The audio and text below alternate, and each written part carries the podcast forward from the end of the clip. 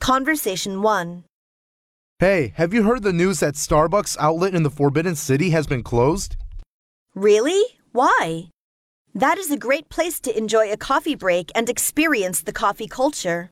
Yeah, but many people consider it undermined the solemnity of the former imperial palace and trampled over Chinese culture. There is something in their words. Maybe a tea house can make both Chinese and foreigners understand Chinese culture much deeper. Conversation 2. What about a cup of coffee? Yes. Do you like it with sugar? Not too much, just half a spoonful, please.